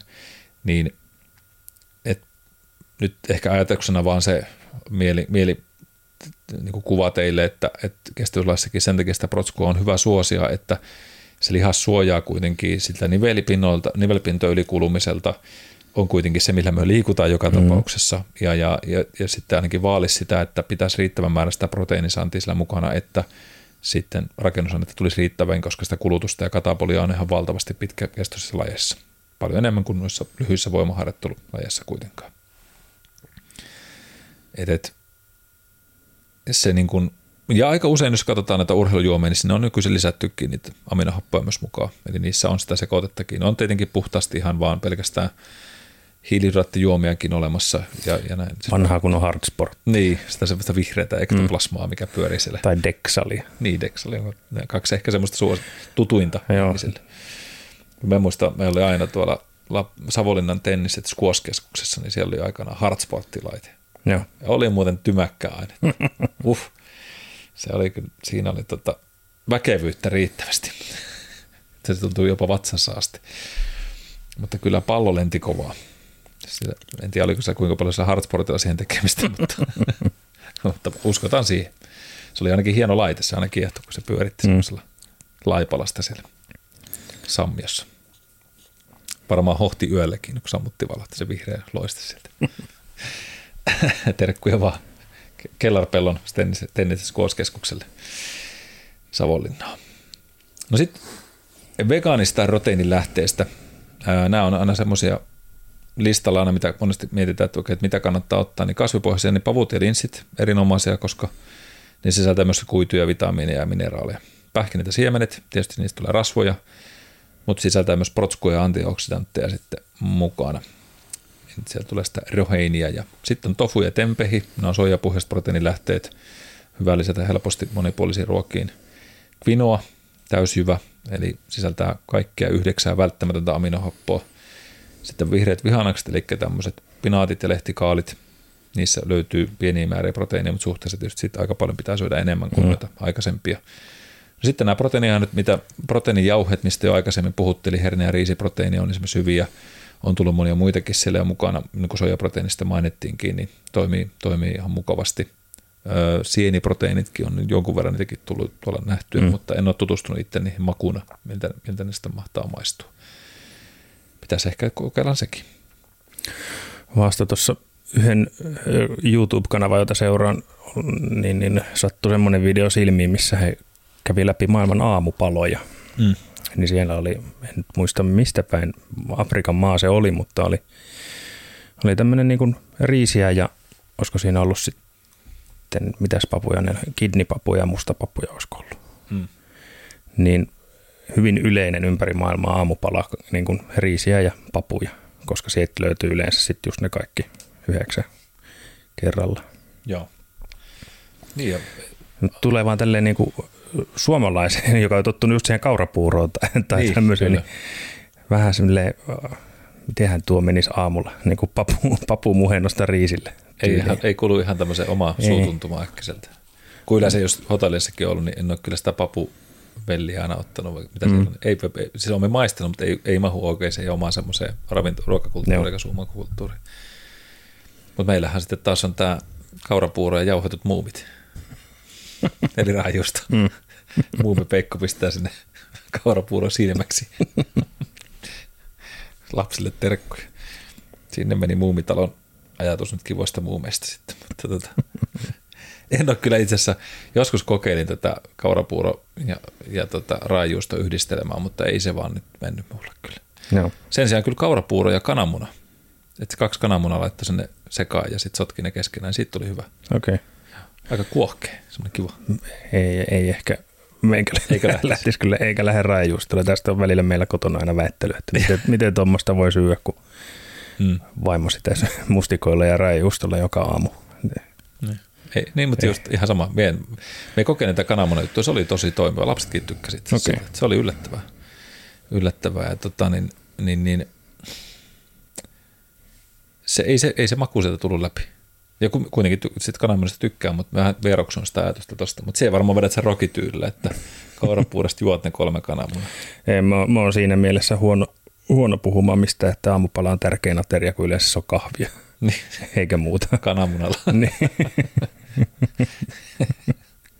Joo, mutta ei se, ei se, ei se väärin ole ottaa pelkällä kahvillakin välillä. välillä mutta tota, mutta joo, sitten tuohon liittyen tähän vegaaniseen ruokavalioon, niin, niin pistän tuonne show notes semmoinen esimerkin vaikka siitä, että jos haluaa ajatella sitä, että miten sen kasvisproteiinista rakentaa sen päivän semmoisella karkealla mm. esimerkillä, niin tuohon sitten otetaan pieni semmoinen esimerkki, että mitä se voisi olla. Mutta en tässä käy sitä nyt erikseen lävitte, koska se nyt hölmö ehkä luetella. No, mitä sitten vielä? Jos vähän vedetään yhteen tätä, en tiedä kuinka pitkä ollaan menty, tunti kahdeksan minuuttia. No aika hyvin, tuntia kymmenen on mittarissa ja siitä ensimmäinen minuutti pois hölinää. Niin aika lähellä. En ole edes kattonut sekkari. sekkari on siellä ei kuitenkin ollut. läppärillessä. Ei ollut, täytyy myöntää, että ei ollut. Enkä muista, mä rupesin katsoa että kelloa, että onko me muistaanko me monelta mä aloitin, mutta en muistanut sitäkään, ei voi ottaa siitäkään edes koppia. Mutta mut, nyt on puhuttu siis voimaharjoittelusta, on puhuttu vähän sitä kestävyysurheilusta, on puhuttu ikääntyneiden harjoittelusta, proteiinin tehtävistä elimistössä, vähän niiden rakenteista, mitkä on välttämättömiä ja välttämättömiä aminohappoja meille ja se 21. proteiini sieltä mukaan, aminohappo otettu mukaan, niin tota, on minusta aika hyvin jo mm. kaavittu asioita kasaan. Voi olla, että jotain ehkä unohtunutkin, ollaan sitä tosi pahoillamme ja voi ottaa tänne jatko-osakin, mutta puhutaan vähän top 10 proteiinin lähteistä vielä ja sitten niistä hyödyistä tuohon loppuun. Ja katsotaan sitten vielä, tuleeko jotain muuta lisää. Mm. Irtoa sen toisen tunnin aihe tässä vielä mukaan, mutta ja näin ei ole siinä järjestyksessä, että pitäisikö olla, mikä on niin kuin paras toisistaan, vaan kymmenen semmoista, mitkä nyt itse listasin, että mitkä nyt on semmoisia äkkiseltään, mitä tulee mieleen, että jos mietit, että mistä nyt hankkia niitä proteiineja itselle, että niitä animohappoja saataisiin sinne mukaan, niin, niin öö, heitän tässä nyt esimerkkinä. Niin kana ja kalkkuna, kaksi koota. Siinä on ihan musta hyviä lähteitä vaaleita lihaa niin sanotusti runsasproteiinista ja vähän rasvasta ja sisältää välttämättömiä aminoppoja, B-vitamiineja ja mineraaleja. Ja sitten kakkoslistalle tuli mulla tässä mietinnässä, että kala on aika kova juttu. Suomessa tietysti syödään jonkun verran, mutta ei nyt ihan hirveän kalakansa olla kuitenkaan, mutta siellä sitten taas jotain, niin lohi ja tonnikala on ihan jees, kalapuikot ei välttämättä, mm. mutta mut menee sitten taas seikin, on esimerkiksi semmoinen, mitä paljon käytetään, on vähän rasvanen. Ja, ja kalan suhteen ollaan vissiin koko ajan menossa huonompaan suuntaan Suomessa, mm. että niin kuin kotimainen järvikala esimerkiksi. Niin. Joo, se on vähän jäänyt. Tai, tai no, yhtä lailla merikalat, mitä nyt tuosta Itämerestä saa, saa liiksi isoja määriä. Niin. Mm. Pohjanmaalta kalastettu kotimainen järvikala. Mutta vaikka nyt silakka on varmaan semmoinen, mitä niin kuin olisi saatavilla paljon enemmänkin, mutta ei ihmiset sitä enää nykypäivänä oikein syö. Mm. Onko se tämmöinen kulinaristinen harha sitten, ei enää haluta makuja? En, ei mahu. en tiedä. Silakka kainaloon. Tai särkikaloja löytyisi meidän järvistä vaikka mm. muille jakaa, mutta ei ne oikein uppoa ihmisille. Totta, totta. Se on, tämä on totta. Ja sitten tietenkin lohen hintakin, niin sen mm. halpaa, niin kuin tästä on joskus puhuttukin. Mutta mitä hyötyä siinä tietysti se on hyvä proteiinilähde, mutta omega-3 rasvahappojen lähde myös aivot tykkää, solut tykkää siitä paljon ja on antioksidanttinen näkökulma. Tukee sitten sydämen terveyttä, verisuonen terveyttä ja sitten kasvoja voi ottaa sitten myöskin. Tietenkin toi proteiini siellä tietenkin mukana. Sen verran tuohon vielä, että mitä hyvää on lohessa, niin toki sitten jos miettii vaikka Itämeren kaloja, niin sit siellä alkaa olemaan nykypäivänä myös niitä huonoja asioita, että liikaa mm. kun syö silakkaa, niin voi olla, että alkaa kertyä elohopeita tai jotain Kyllä. muuta raskasmetalleja kehoa. Että Just näin. Vähän niin kuin on siinä sekin huono puoli. Mm.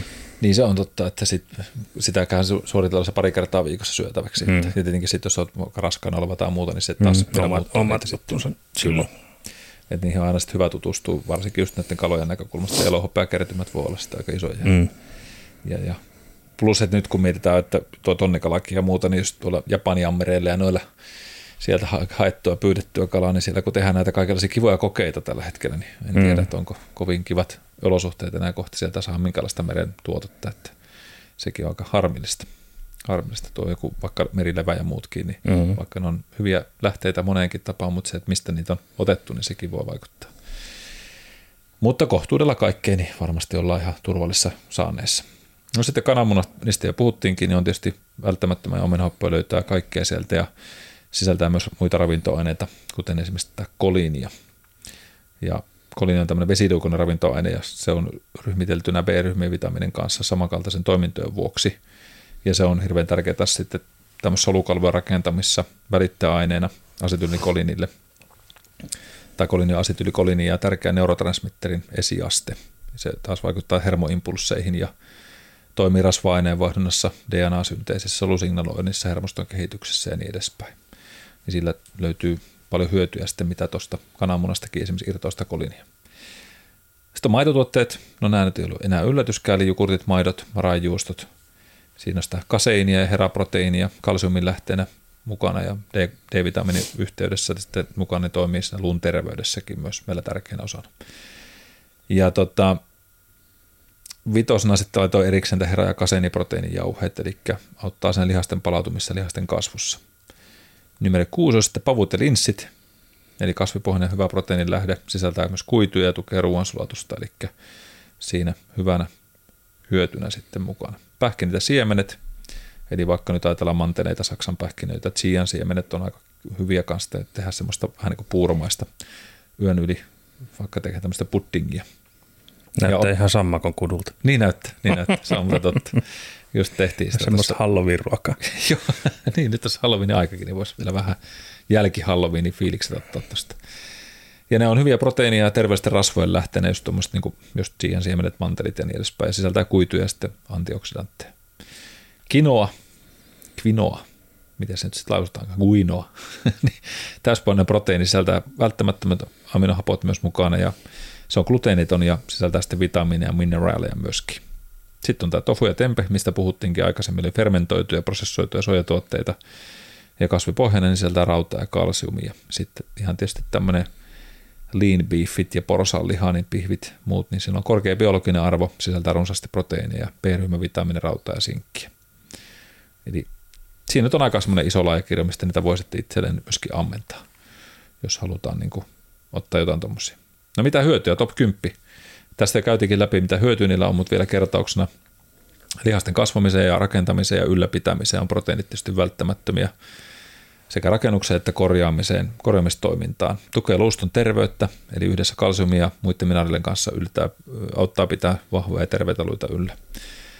Edistää kudosten korjaantumista, eli uudelleen rakentumista, eli on välttämättömiä soluja kudosten korjaamisessa, eli parannemisprosessi, mistä Antti mainitsikin tuossa, niin tosi tärkeässä roolissa siellä. Immunijärjestelmän tuki, tästä puhuttiinkin, niin infektiotorjunnassa iso rooli. Energialähteenä toki niin kuin hiilihydraatitkin, niin varsinkin silloin, jos hiilihydraattien saatavuus on vähäistä, niin proteiinia voidaan käyttää sitä sijaislähteenä tämmöisen niin proteiinin pilkkomisen muodossa. Ja sitten hormonituotannossa, tärkeitä hormoneita esimerkiksi insuliini- ja kasvuhormonin tuotannossa, niin proteiinit osallistuu niihin hyvin tärkeänä osana, osana mukana. Numero 7 enzymaattiset reaktiot, eli toimii entsyyminä, katalysoi monia biokemillisia reaktioita kehossa, eli toimii tämmöisenä niin kuin käynnistäjänä myös monessa reaktiossa meidän kehossa, jota tapahtuu aika saakelin paljon meillä pienessä ajassakin koko aikaisesti. Toimii ruoansulutuksen ja aineenvaihdunnan puolella, eli entsyymit ja hormonit välttämättömiä ruoansulutuksen ja aineenvaihdunnan säätelyssä – sitten tämä verenkierto, eli proteiinit, kuten hemoglobiini, on välttämätön sen hapen kuljettamisessa ja verenkierrossa. Ja sitten säätelee myös pH-tasapainoa sen ja nestetasapainoa meidän kehossa. Unohtukohan joku tästä top 10 vielä? Tuleeko jotain mieleen?